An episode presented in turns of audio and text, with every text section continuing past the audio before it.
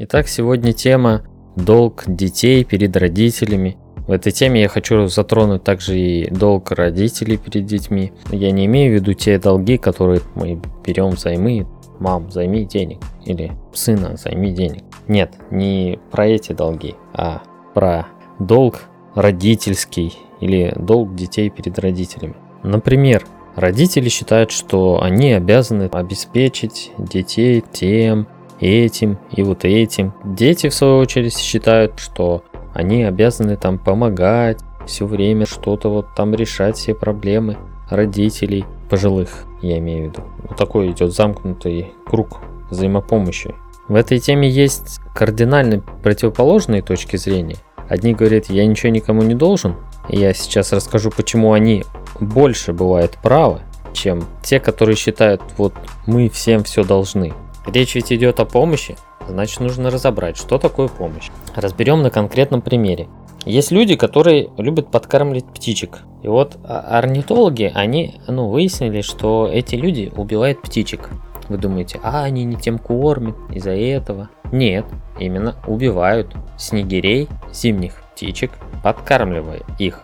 Как они это делают? То есть, если подкармливать, ну просто иногда, да, давать, это не убивает птиц. А если кормить их на постоянной основе, то убивает. Каким образом? Потому что птица перестает искать сама себе корм, она начинает прилетать на подоконник вот к этой доброй женщине, как правило, и ждать там, пока та ей насыпет. Все, у нее сформировалось, что вот еда там, не надо нигде ничего там искать, что-то каких-нибудь червячков выковыривать из-под коры или какие-нибудь семечки подбирать, что-то вот делать. Зачем?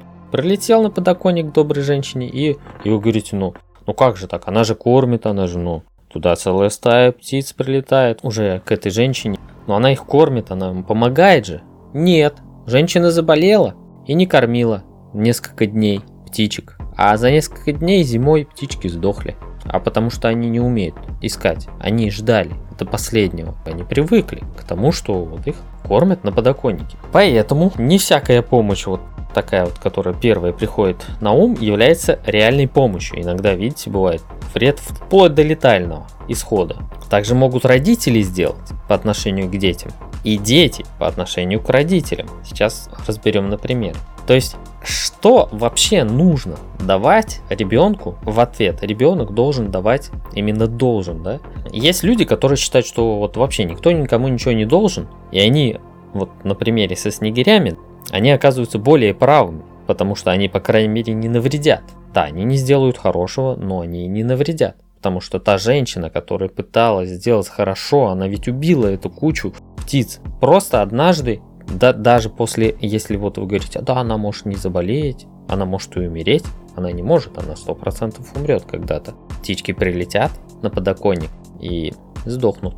То есть родители, которые чрезмерно там опекают, вот все покупают, там вот все они должны детям. Они делают из них вот этих вот тупых снегирей, которые сдохнут. Это а родители, которые там, а, как кукушку бросила, а, она даже лучше получается, потому что они делают из них умных снегирей.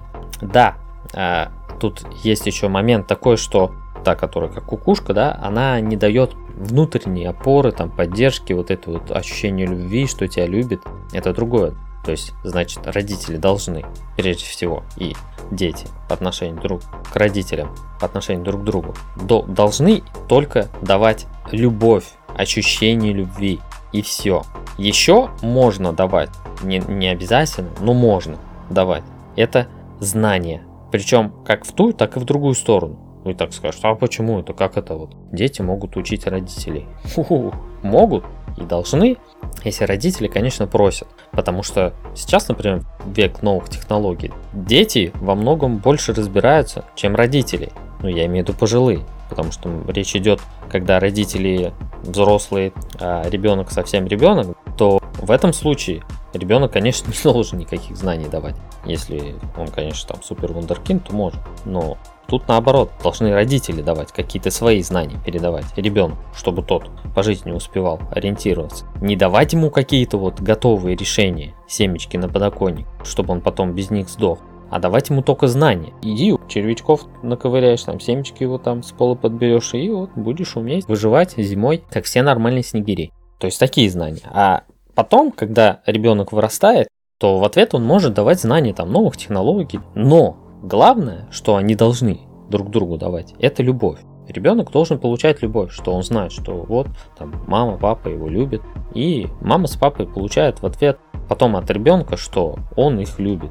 Вот родители, вот мои родители, а, они вынуждены ухаживать за огородом, поэтому я приду им помогу и добьешься смерти быстрой своих родителей, потому что уход за огородом это их движение, это стимул к их движению. Иначе они сядут, будут сидеть, смотреть сериалы, а здесь ожирение, серде... сердечные болезни, которые пожилых людей преследуют, и скорая смерть. Все мы хотим здоровых родителей, долгожителей. Все мечтаем о таком.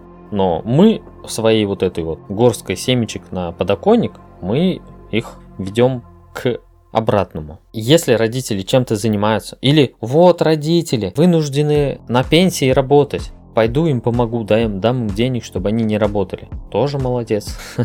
Опять же, мы забираем у родителей стимул к движению, первое, а второе, мы такой гордыней наполняемся, что вот эти взрослые люди, которые тебя вырастили, якобы без тебя они могут выжить. А третье это пример со снегирями. То есть, если мы такие вот пупы земли, да, думаем, что мы прям бессмертные, подсаживая родителей на эти семечки с подоконника, если с нами, не дай бог, что-то случится, то получается родители на, наши не выживут. В итоге мы приходим к тому, что ребенок не должен помогать родителям. Родители не должны помогать ребенку. И если они это делают, то они вредят больше, чем помогают. То есть это не помощь. Таким образом, долг перед родителями – это любовь. Долг перед ребенком – это любовь. Но опять же, это нельзя назвать долгом, потому что любовь либо она есть, либо ее нет. Она не может быть. Вот, потому что я должен, я буду любить. Так это не работает. Поэтому те люди, которые говорят, что никто никому не должен, они оказываются больше правы. А что вы думаете? Напишите в комментариях, насколько раскрыл я эту тему. Согласны со мной, нет?